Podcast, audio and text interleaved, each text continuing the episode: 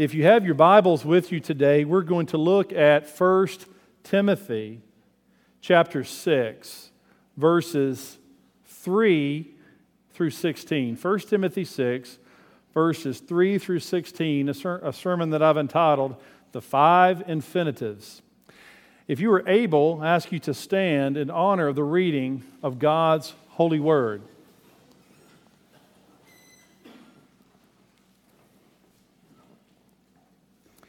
If anyone teaches a different doctrine and does not agree with the sound words of our Lord Jesus Christ and the teaching that accords with godliness, he is puffed up with conceit and understands nothing. He has an unhealthy craving for controversy and for quarrels about words, which produce envy, dissension, slander, evil suspicions, and constant friction among people who are depraved in mind and deprived of the truth imagining that godliness is a means of gain. Now, there is a gain, there is great gain in godliness with contentment, for we brought nothing into the world and we cannot take anything out of the world. But if we have food and clothing, with these we will be content.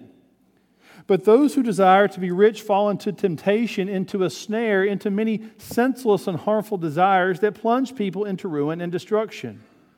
For the love of money is a root of all kinds of evil. It is through this craving that some have wandered away from the faith and pierced themselves with many pangs.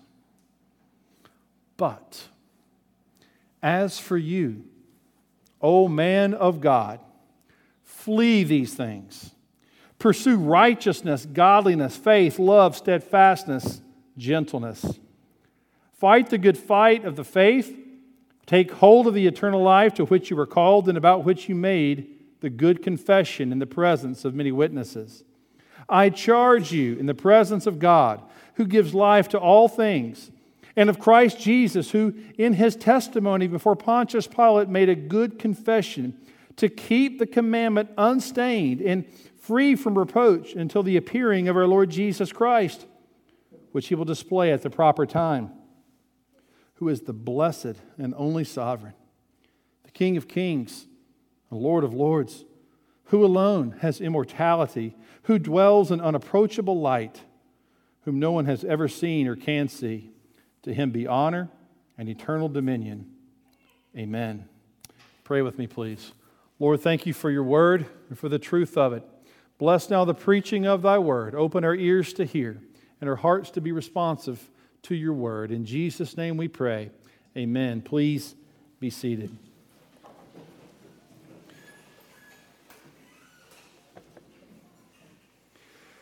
The book of Acts tells us that the Apostle Paul went on three missionary journeys.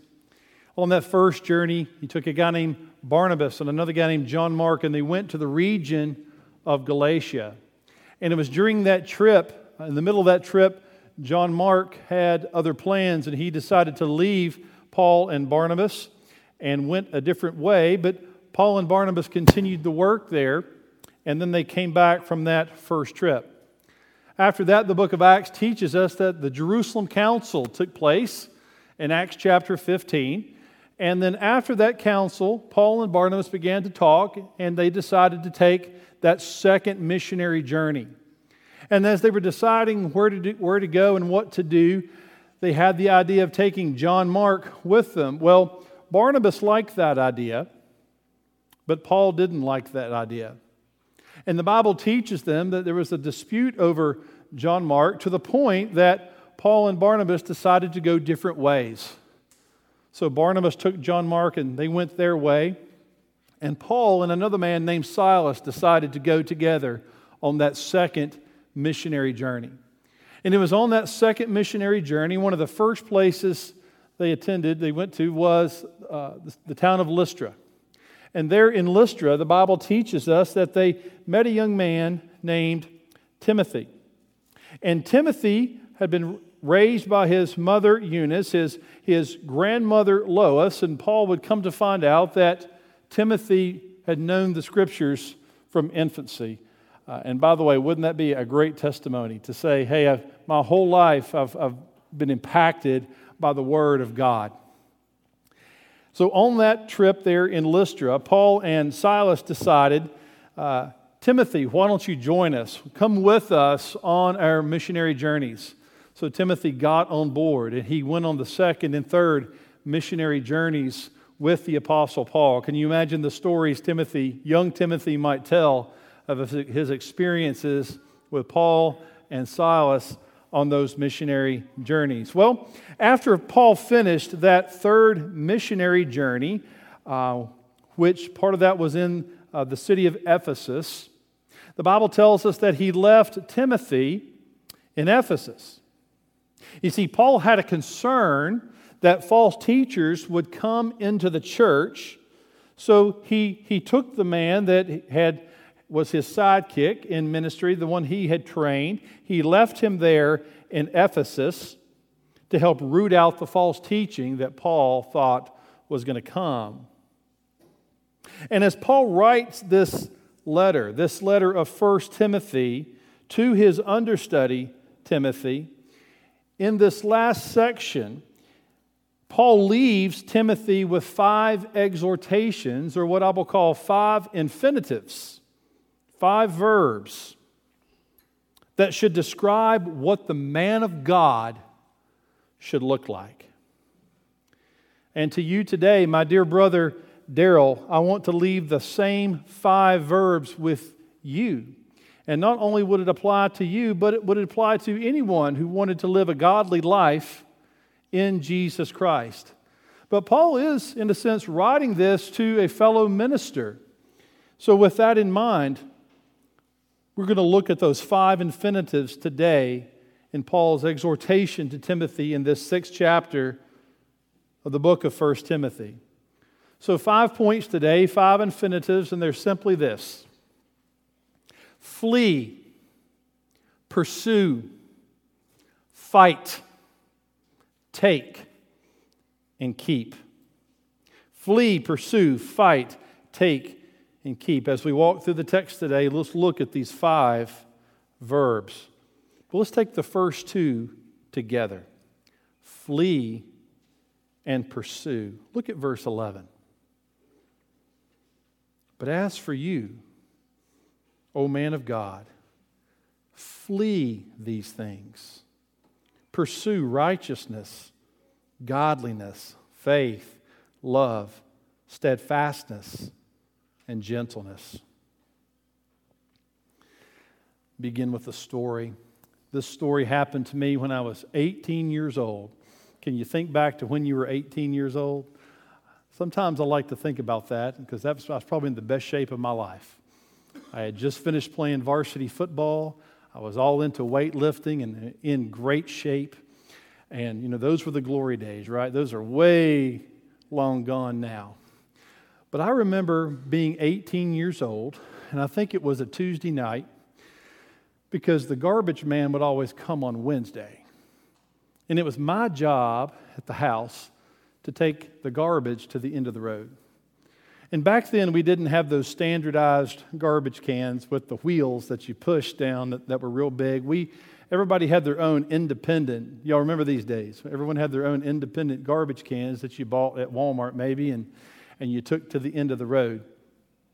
And I lived way up on a hill, and I had to walk down that hill with the garbage cans. And it was late at night, I remember that. And, uh, I would always challenge myself Adam, see if you can take all three garbage cans down at the same time. Okay? You know, this was like, you know, this was an independent guy challenge. Come on, guys. I know you do you did some of the things, same things growing up. It didn't matter how much garbage was packed in those cans. I was going to lift all three up and make one trip because two trips was not an option. So I remember it was late at night. I got all the garbage packed into the into the trash cans. And I leaned down, and picked it up. Of course, there's no one there to watch me but me, so I don't even know why I'm doing this like this.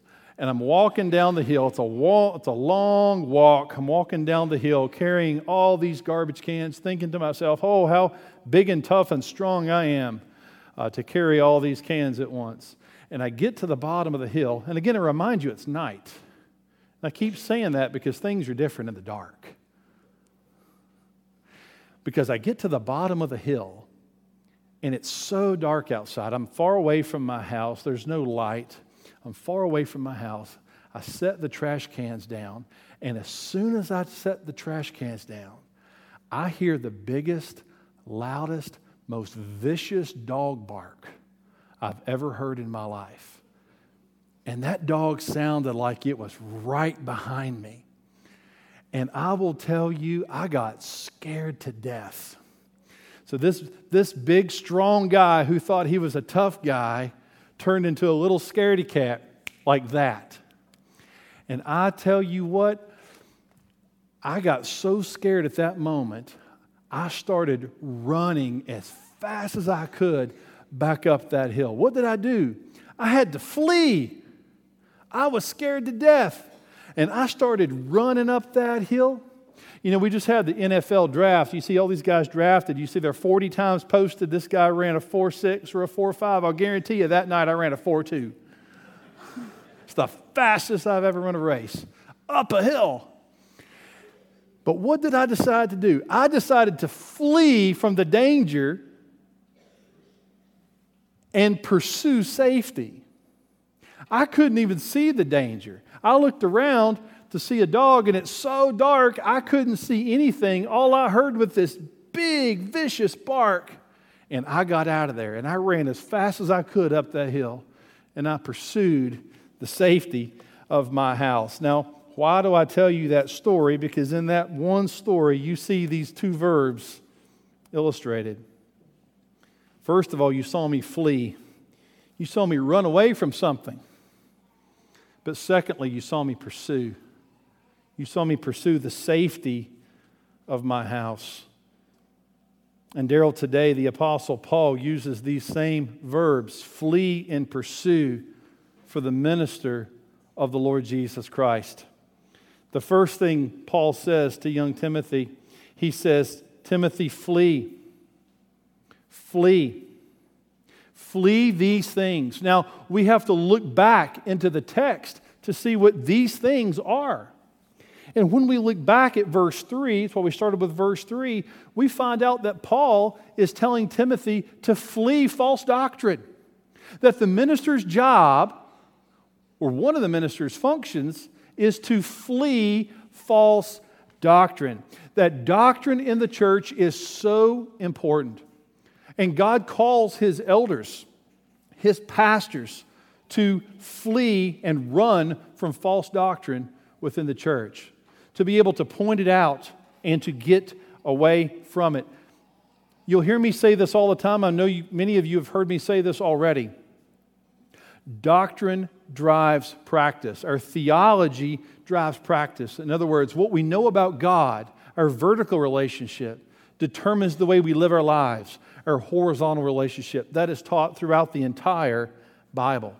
And it is so important that we have pure doctrine in the church. Paul says this so many times in the Bible.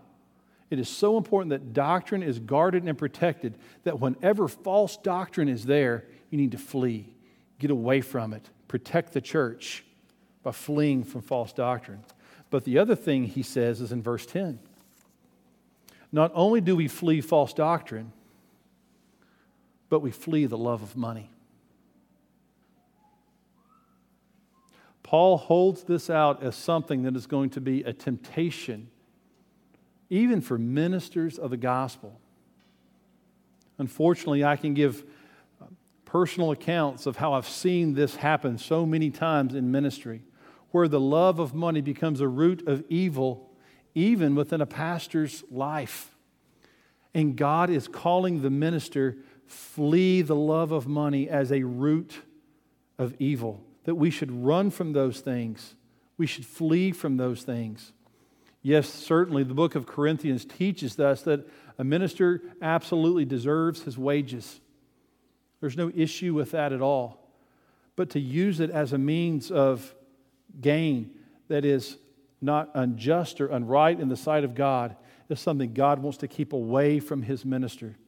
So he says to us as ministers, flee the love of money. But just as we should run away from certain things or flee certain things, we should be running towards something else, pursuing things of godliness. Continue verse 11. Yes, you have fled these things, but now pursue what? Righteousness, godliness, faith, love, steadfastness, and gentleness.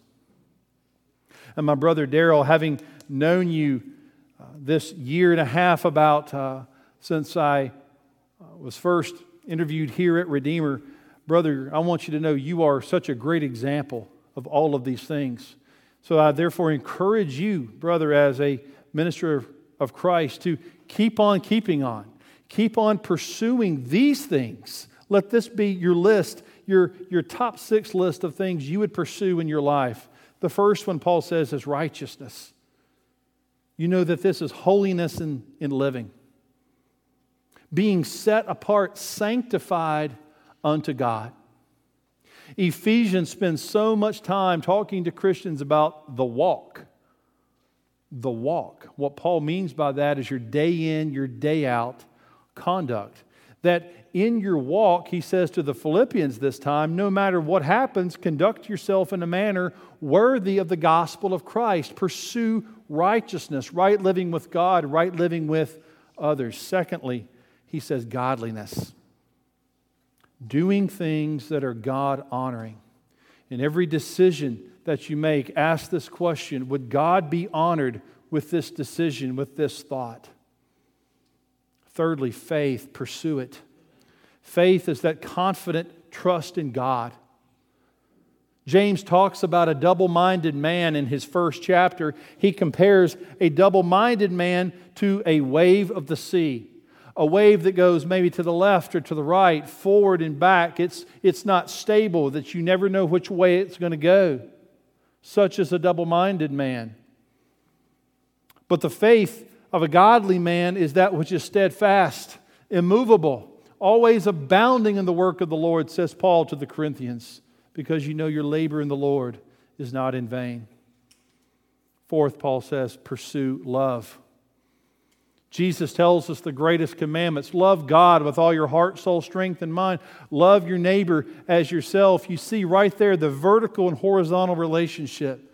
The vertical of loving God first, and then letting that flow out of your life to love your neighbor as yourself. Steadfastness, perseverance. When I think about Daryl, we always think of him as a runner.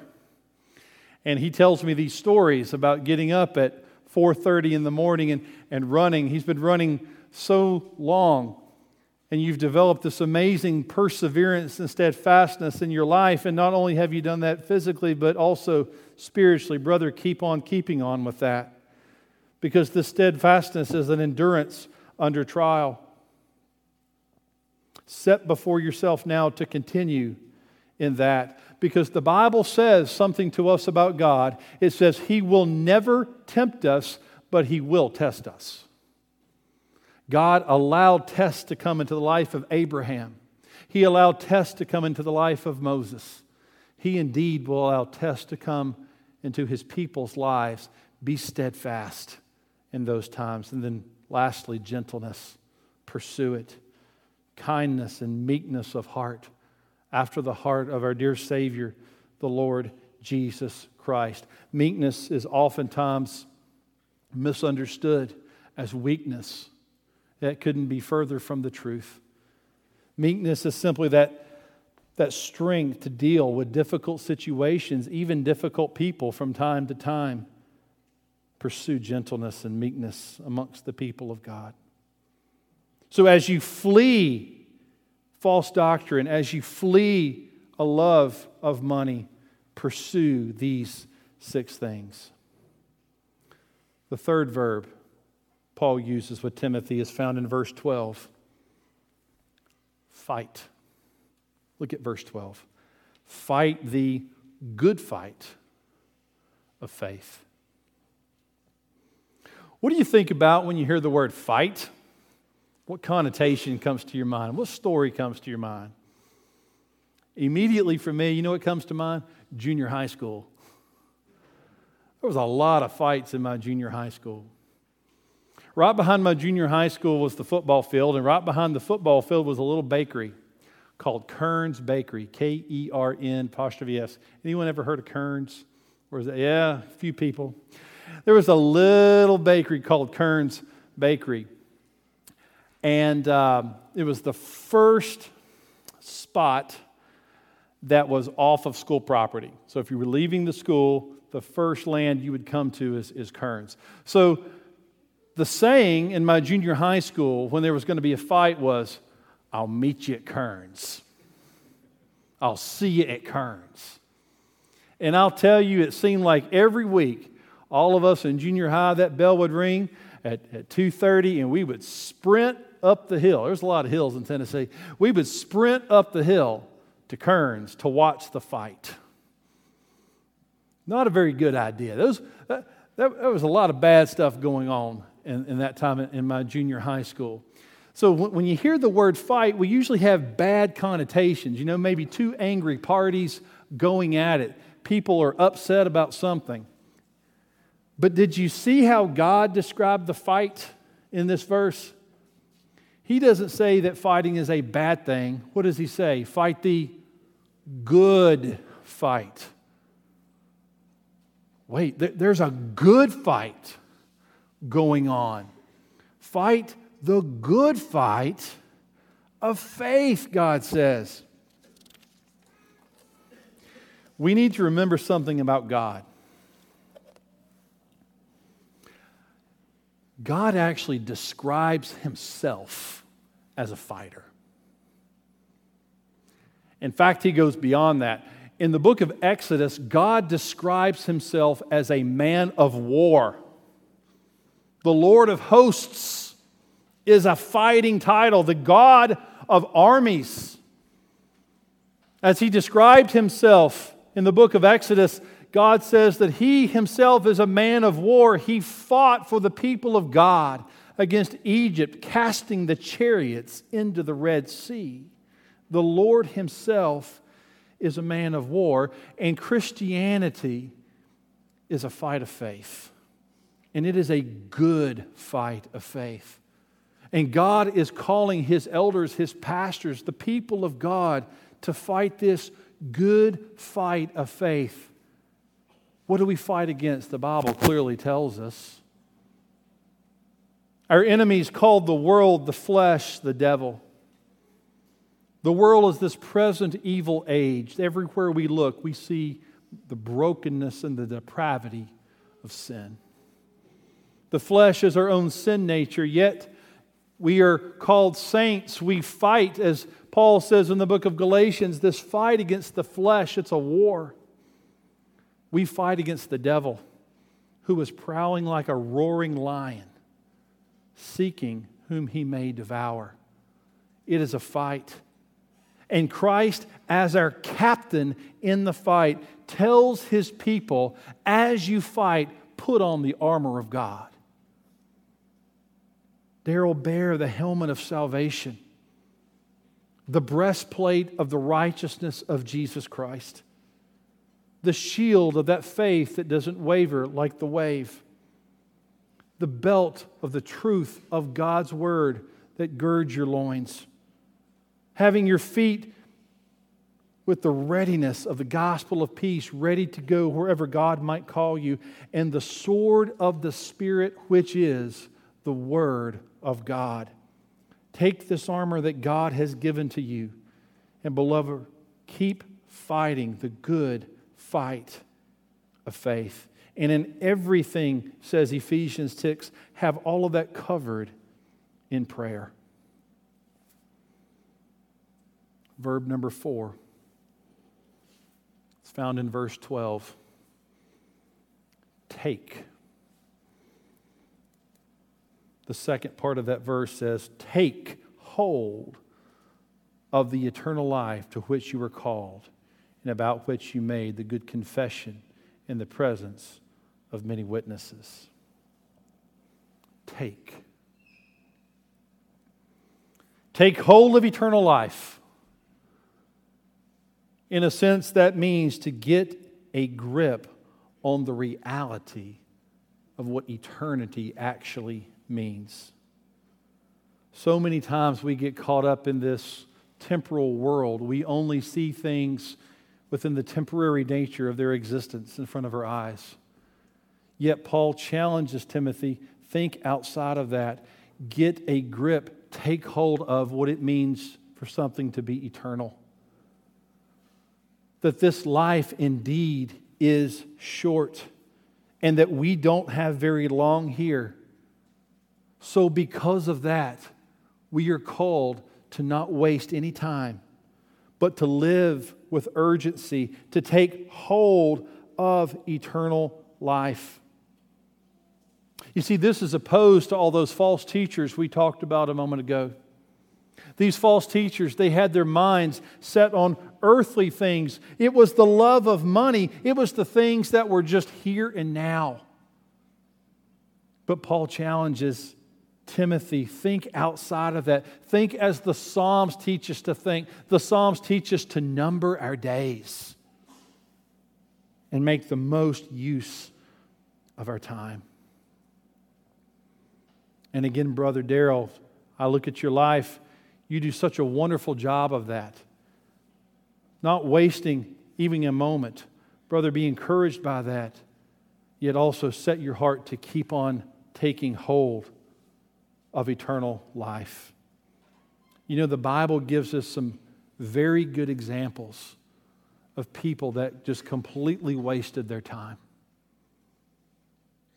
Judas wasted his time. Judas stood beside the Lord Jesus for three years, only to betray him for 30 pieces of silver. He did not take hold of eternity, he only saw the here and the now. Those in Noah's day wasted their time. You see, Noah and his family had entered the ark, and it was too late for anyone on the outside. They had all that time, but now it was gone. The New Testament says the five foolish virgins wasted their time. Their oil ran out before the bridegroom came, and they were shut out of the wedding feast. So Paul gives Timothy this infinitive take. Take hold of it, get a grip. Don't waste your time. And that leads us to our fifth and final verb keep. Look at verses 13 and 14. I charge you in the presence of God who gives life to all things and of Christ Jesus, who in his testimony before Pontius Pilate made the good confession to keep the commandment unstained and free from repro- reproach until the appearing of our Lord Jesus Christ. Keep. Keep the commandment unstained. The word picture behind this verb, keep, is guard to guard specifically the truth, to protect, to protect the truth. You know, right now, at this very moment, at the White House, there's guards. There's guards who are on duty. And what's their function? Their function is to let some people through the gates, but not many. You see, the ma- majority of their job consists of keeping a lot of things out. That's what a guard does. Lets certain things in, but keeps a lot of things out. And as a pastor of the gospel, our calling is to keep, guard, protect the truth of the Lord Jesus Christ. As Solomon writes in Proverbs, above all else, guard your heart, for it is the wellspring of life. Let certain things in your heart, keep a lot of things out of your heart. Let certain things come out of your mouth, even to the church. Keep a lot of things out. Guard, protect, keep, protect. That's what the pastor is called to do. And in doing this, we have to be courageous. Just as God told Joshua in that first chapter of Joshua, chapter 1 Be bold, be strong, be courageous, for God is with us wherever we go. Paul had to do this as he wrote the book of Galatians. We know that to be true. Paul starts out this book admonishing the Galatians. He loved them, he loved them dearly, but he was going to stand firm on what was right and what was wrong concerning the gospel of Jesus Christ. And he even had to ask them at one point Have I become your enemy by telling you the truth? Sometimes, as pastors, we have to do that. We have to ask that question because it's our function to guard, to protect the truth of the gospel. And my encouragement, even as we close, Brother Darrell, is that living out these five infinitives, you bring honor and glory to the Lord Jesus Christ. Let's read verses 15 and 16 one more time, which he will display at the proper time. He who is the blessed and only sovereign, the King of kings and Lord of lords, who alone has immortality, who dwells in unapproachable light, whom no one has ever seen or can see, to him be honor and eternal dominion forever and ever. Amen. Living out these five verbs, these five infinitives, it brings honor and glory to our King, the Lord Jesus Christ. So let us flee. Let us flee false doctrine and the love of money. Let us pursue righteousness, godliness, faith, love, steadfastness, and gentleness. Let us fight the good fight of faith. Let us take hold of eternal life, remembering life is short, that we're to live with urgency. And let us protect and guard the truth, pointing people to our Lord, our Savior, Jesus Christ, the one who died on the cross for our sins, that we can be saved by his goodness and by his grace. He is the King of kings he is the Lord of lords. He alone is immortal, eternal. He dwells in unapproachable light. To him be honor and eternal dominion forever. Pray with me.